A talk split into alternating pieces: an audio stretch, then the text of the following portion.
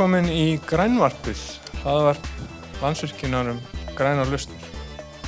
Ég heiti Ívar Páll Jónsson og hér hjá mér er Sigurður Há Markusson sem er viðskiptaþrónastjóri hjá okkur hér á landsvirkjun á markaðs og viðskiptaþrónasviði og hann ætlar að fræða okkur aðeins um orkítöfu sem er uh, orkutengt nýsköpunarverkefni á Suðurlandi. Velkomin Sigurður. Kæra þakkir. Orkítöfa, hvað getur þú sagt okkur svona frá tilurðverkefnisins, hvernig þetta kom til? Já, þetta kannski eru svona nokkur púsl sem, sem komur saman. Þannig að við, við sko að því að orkítöfa snýr sko að, að rannsóknum og, og, og stuðningu nýsköpun og þróun á, á tækifærum í, í matvælaframæslu á Suðurlandi og, mm. og við höfum átt svona í samtali við samtök sveitafélaga á, á Suðurlandi í svolítið tíma um, um svona einhvern möguleika á einhvers konar samstarfi en það er, er stæðstu hluti okkar orku vinslu á Suðurlandi mm. svo hafði ég sjálfur verið í, í námi í sjálfbarni og var gerði verkefni um tækifæri Íslands í orku háður í matvælaframleyslu mm. og, og var svona hún að sökka mér svolítið mikið í, í þau tækifæri sem, sem þar eru til staðar mm. og svona í, í spjalli og tók fund með samtökum Sjónvíska sveitafélaga og, og, og kynnti bæði fyrir mitt verkefni og, og svona hvað, hvað við getum unnið saman og mm. þetta bara svona eiginlega smelt passaði þessar, mm. þessar pælingar sem ég hafði verið að vinna með þessar pælingar sem, sem þeir voru með um framtíðina mm. hver, hvað svona hver tækifæri svæði sem sværir Já. þetta er náttúrulega svæði sem sem byggir á langari hefð í matvalarframislu mm. og, og kannski eðlilegt framhald af þeirra atvinnuþróun er, er að styrkja og, og, og þróast í þeim gerum sem þeir eru. Þannig að þetta var eiginlega svona, já eins og segja, nokkur púsl sem smullu saman. Bæði, bæði sem, það sem ég hefði verið að og, og þeirra sín mm -hmm. Og þannig að þú er, það er samstags aðeilar eða aðeilar verkefnsins eru þá samtök sunnlenska sveitafélaga landbúnaðarháskólin og uh, sjáurútis og landbúnaðarændi Já, landbúnaðarháskólin kemur að, að verkefninu sem, sem, sem svona þekkingar hérna, tengi, tengi mm. inn í þekkingarsamfélagið mm. og, og með svona getuna að, að sækjum styrki og, og, og vinna rannsóknir og slíkt mm. og svo kemur, kemur sko ráðunetið inn í þetta sem, sem stuðningsaðli og hérna og eitt svona verkefnið sem við kannski fáum svolítið í hendurnar frá ráðunetinu er að leggja svolítið dýp bara í rannsóknir á mm. tækifærum í þessari tegunda matalárframislu á Íslandi og, og þannig að þetta er svona og við sáum þetta svona fyrir okkur að þetta væri kannski, þetta væri orkugeirinn mm -hmm. þetta væri sveitafélagin mm. og, og, og fólkið og svo og svo, svo væri þetta hérna svo akademiska samfélagið einmitt. þannig að við hefðum svona þessa, þessa ólíku þættist saman í þessu verkefni til þess að til að svona virkilega geta unnið verkefni á svolítið breytt mm -hmm. Og hvað er verkefni svona statt núna? Já, það var skrifað undir um miðan júli mm. samstarfsamning uh, milli aðeilana og skrifað undir á, á Reykjum í Ölfusi þar sem landbúnarháskólinu með, með aðstöði í, mm. í fallegu umhverfi við hverjageri mm. mm. og eftir, í kjölfara á því var auglýst eftir, eftir framkvæmtastjóra yfir verkefninu til að mm. leiða verkefnið og svo var, var einnig auðvist eftir rannsóknar og þróunarstjóra til mm. að leiða, leiða rannsóknarstarfið og það var gríðarlega hérna, margar umsóknir. Mm. við hefum verið samtals með í heldina um, um 100 umsóknir. Mikið af mjög flottum, flottum aðlumsóttum og, og, og staða núna er að það er verið svona að, að taka við í töl og, og hérna ráningaferlið -hmm. í, í gangi og þannig að þetta svona kemst á koppin líklega skulum við segja kannski vonandi í oktober Já, og þá næstu skref er það, það er viðskiptarraðall í bígerð Já, í samstarfi við, við Icelandic Startups þá, þá höfum við ákveðið að, að setjast að viðskiptarraðall sem er svona kannski svipaðar á uppsetningu og, og hefur verið í hérna haldinni í, Reykjavík. Uh, og, og höfum til dæmis tekið þátt í landsvíkjun í, í Startup Energy Reykjavík og, og fleiri verkefni og, og Icelandic Startup hefur haldið út mjög öflugum öflugum svona röðlum í, í, í álíkum sviðum og síðast núna í, í samstarfi Nova og, og við sjáum fyrir okkur að, að núna á komandi vikum þá munum fara á stað hraðall tengt matalaframislu Mm. og, og þar sem við munum svona reyna að ná svolítið til sprota og frumkvöla á sviði mm. matalaframislu og, og, og líftækni þannig að þannig, og, og reyna svona styðja við bakið á þeim og, og, aðstóða þá svona kannski sem, sem hérna eru með góðar hugmyndir og eru að stiga fyrstu skrefin við, við að komast áfram með flott verkefni Mm. Þannig að fókusin er á matalaframleyslu um, um, en er, er, er hraðallin einskorðað við það með Já, sko, og verkefni í helsinni sko, fókus er að svolítið á matvælaframleyslu og líftækni. Þetta er, þetta er svona þessi kannski geirar sem það sem þú sem vorst að vinna kannski með svipuð prinsip og, og, og við svipaðar aðstæður og, og, og byggir á svipari þekkingu. mm. Við erum kannski ekki að fara út í, í þessu verkefni í önnur hérna við segja svona sjálfbærni verkefni eins og, eins og orkuskipti eða, eða slíkt. Það eru, það eru mörg önnur verkefni sem er að Mhm. vinna að þeim málum Mhm. þannig að við tókum svona ákveðum að, að setja þetta verkefni upp með tiltölulega svona þrengri fókus kannski Já. heldur, en, heldur en við höfum Mm. og hérna til þess svona að, sem tilraun til að sjá hvort við, við næðum ekki svolítið lengra með, með, með þærri nálgun og en, en þetta á við um, um, um framleyslu svolítið út fyrir matvæla geiran sko, við, við erum að tala um veist, svona líftækni getur náttúrulega verið mjög vitt að, að það eru dæmum fyrirtæki sem er að vinna sko vermætt efni, prótein, ensím úr, úr, úr plöntum eða, eða á annan hátt úr, úr, þörungum eða, eða annað slíkt. Og þannig að, þannig að þetta er svona, skulum við segja matvæla, frammeysla og líftækni í, í viðri merkingu já, einmitt. Hver er svona megin hugsunin á bakvið þetta? Hver er svona stóra myndin og, og hérna hugmyndafræðin?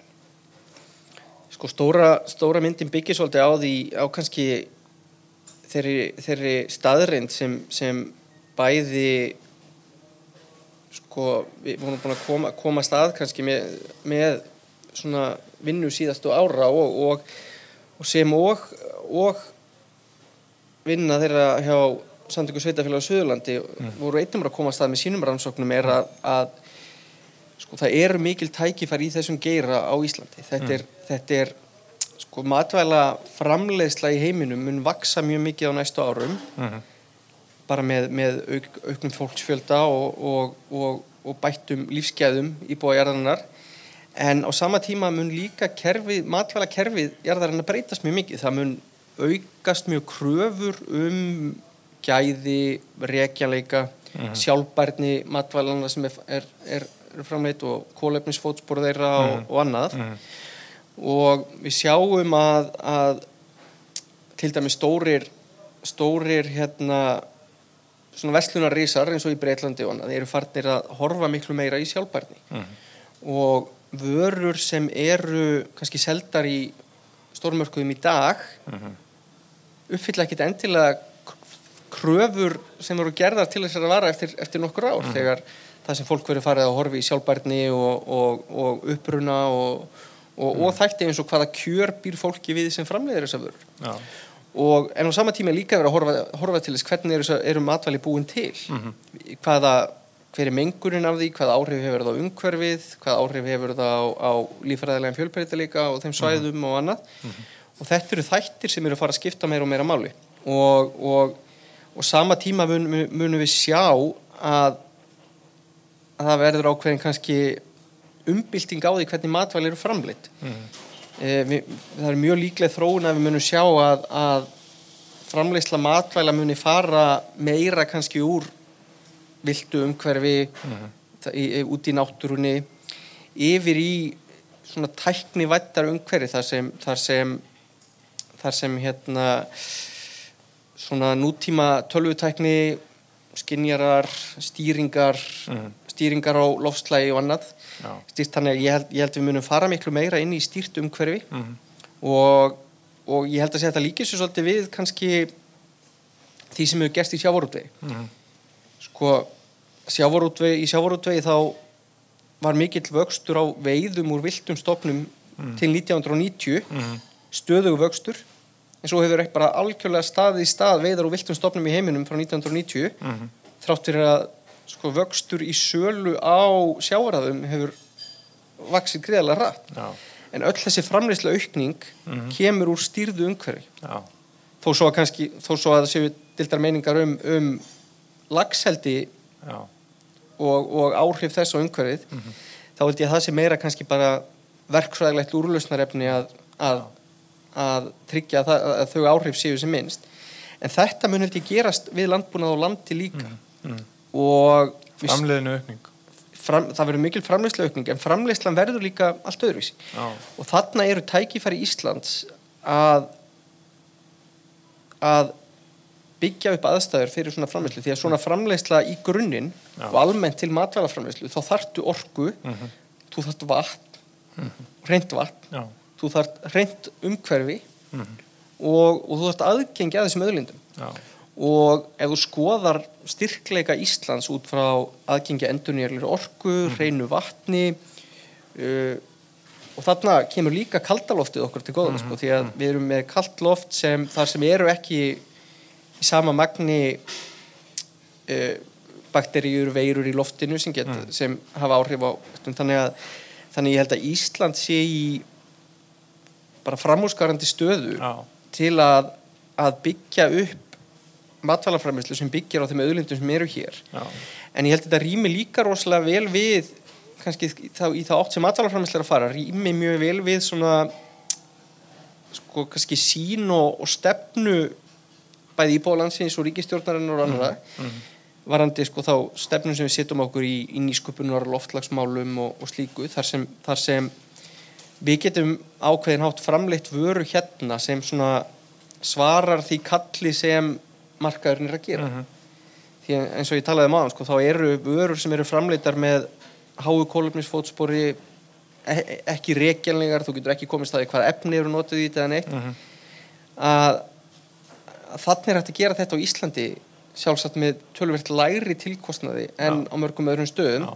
þar sem þú not, þarft að nota jarðmælsneiti til að og, þetta, og þetta verður almennt trend sem við munum sjá vaksa mjög hratt. Og þannig er tæknithrónin náttúrulega að fara að spila rosalega stórt hlutverk. Þú veist, við munum sjá gróðurhús til dæmis fara úr því að, að sko vera kannski einfaldar byggingar sem eru með svona lámarkstýringar yfir í að verða bara hátækni vexmiður og, og þar, sem þú, þar sem er hort til þess að lámarka vassnótkun, mm rárkunótkun og framleiða vörur sem, sem byggja á sem mestri sjálfbærni í framleiðslunni. Ekki nótkun á eitirefnum eða neinu slíku. Mm. og það er mín persónulega skoðun að þarna sé eitt af stæðsta tækifærum Íslands Já. til að búa til nýja yðgrein Já. að búa til grein sem rýmar við til dæmis bara sjálfbærtum markmið saminuð þjóðana Mhm. rýmar við það sem svona fólk hefur svolítið verið að kalla eftir minni, minni hátækni fyrirtæki Mm. uh, sem, sem kannski byggja á bættri nýtingu á þeim auðlindun sem við höfum nýt, byggja á styrkleik okkar krefjast svona þekkingar, sérfræðistarfa og, og slíkt og matvælageirin er að verða það. Hann hefur kannski verið, náttúrulega horfir á matvælageiran þá hefur ekki mikil þróun átt sér stað í framleyslunni sjálfi Fram, þróunin hefur átt sér stað í sko vinslu á matvælum. Ef við horfum á fyrirtæki svo Marel þetta er ekki þetta er ekki hvernig próteinið er að vera til þetta er hvernig þú skerða niður og pakkar því.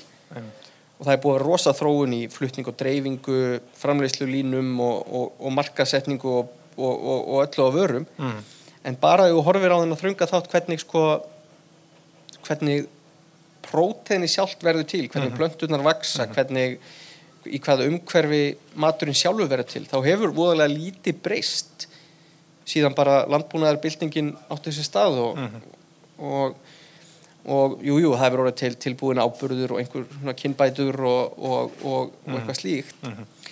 En við sjáum bara við sjáum bara hvar fókus fyrirtækja í dag eins og, eins hvað er að gerast hjá hátækni fyrirtækjum eins og, eins og Facebook og, og Google og annað sem hafa svona aðeins verið að snerta á matvæla Já. geranum en þau eru ekki að horfa á hefðbundin landbúnað Nei.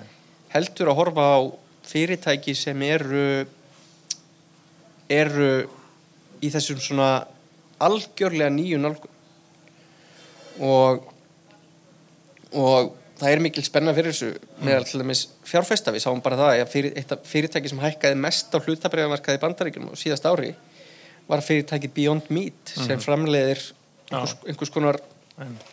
kjöt sem er gerð úr plöntu af þeim og þannig að ég held að og það, við séum bara að sjá svona þetta sé svona toppurinn á ísjögunum að þeirri Já. þróun sem við eigum eftir að sjá.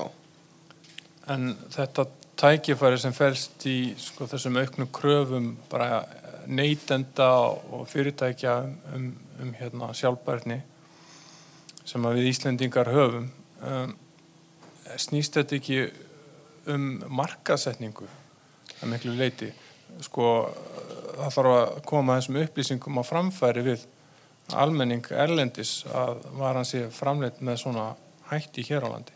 Jú, ég, ég held það að miklu leiti að sko þetta er náttúrulega gert í ákveðnu, ákveðnu leiti eins og í sjávarútveginum. Þá, þá er mikið verið að vinna með vottanir, vottanir uppruna vottanir og, og vottanir á framleysluferlinu og, og, og annað. En ég held að það í dag sé að verða þannig sko, þú fáir ekkit endilega mikla mikla virðisaukningu á vörunni við að framleiða henni eftir svona vottun. Einhverju kannski en ekkit greiðlega heldur ég held að að meira þróunin sé það í það átt að ef þú ert ekki með þessa vottun þá kemstu ekki í hillutnar eða inn á, á hótelkeðutnar eða, eða annað. Það er bara lámaskrafa og ef þú ert ekki með þessa vottun þá ertu bara ekki með í leiknum. Mm. Þú- og, þú og, og ég held að það sem mun gerast kannski og ég sé stórt tækifæri Íslands í, er, í framtíðinni er að, að sjálfsögðu þurfum að byggja vottun sem ákveðni grundvallar grundvallar svona forsendu en ég held við þurfum að horfa svolítið til hvernig hvernig sköpum við auki virði úr þessu sjálfbærni sem við getum nýtt okkur hérna, þessu, þessu hreina vatni, endurnýjanlega orku og hreina lofti. Já, og ég ótti velti fyrir mér sko, hvernig, hvernig var þetta belgist súkulaði að belgisku súkulaði einu sinni var það bara súkulaði framleitt í Belgíu. Mm. hvað gerðist í middeltíðin þá til þeir fóru að geta og, og þetta er náttúrulega einhver þú veist, einhver samblanda af gæðum markasetningu, Já. segja einhverja góða sögu og, og, og framleiða stöðugt Mm vöru sem er, er að há gæðum Einmitt. og ég held að þetta ætti klárlega að vera markmið Íslands Já. og bæ, sko bæði sjávarútvegsins og, og annar sem framleiða vörur til útflutnings að, að reyna að skapa auki virði Mhm. úr þessu kannski ákveðna, ákveðna samkeppnisforskoti sem við höfum hérna að, og í staðin fyrir að vera að keppa bara í, í sko, kíló og tonn eða keppa í verðum eða hvað slíkt, þá, þá eigum við sjálfsögðu að vera að keppa í gæðum einmitt. Akkurat. Já, uh, þetta var mjög fróðlegt og spjall og hérna og vonandi gengur þetta bara vel núna í framhaldinu og ekki nástæði til þess að ætla annað. Um, ég þakka þið fyrir spjalli Sigurður og við þið heyrið í okkur næst, í næsta þætti af grænvarpinu. Takk fyrir. Kæra þekkir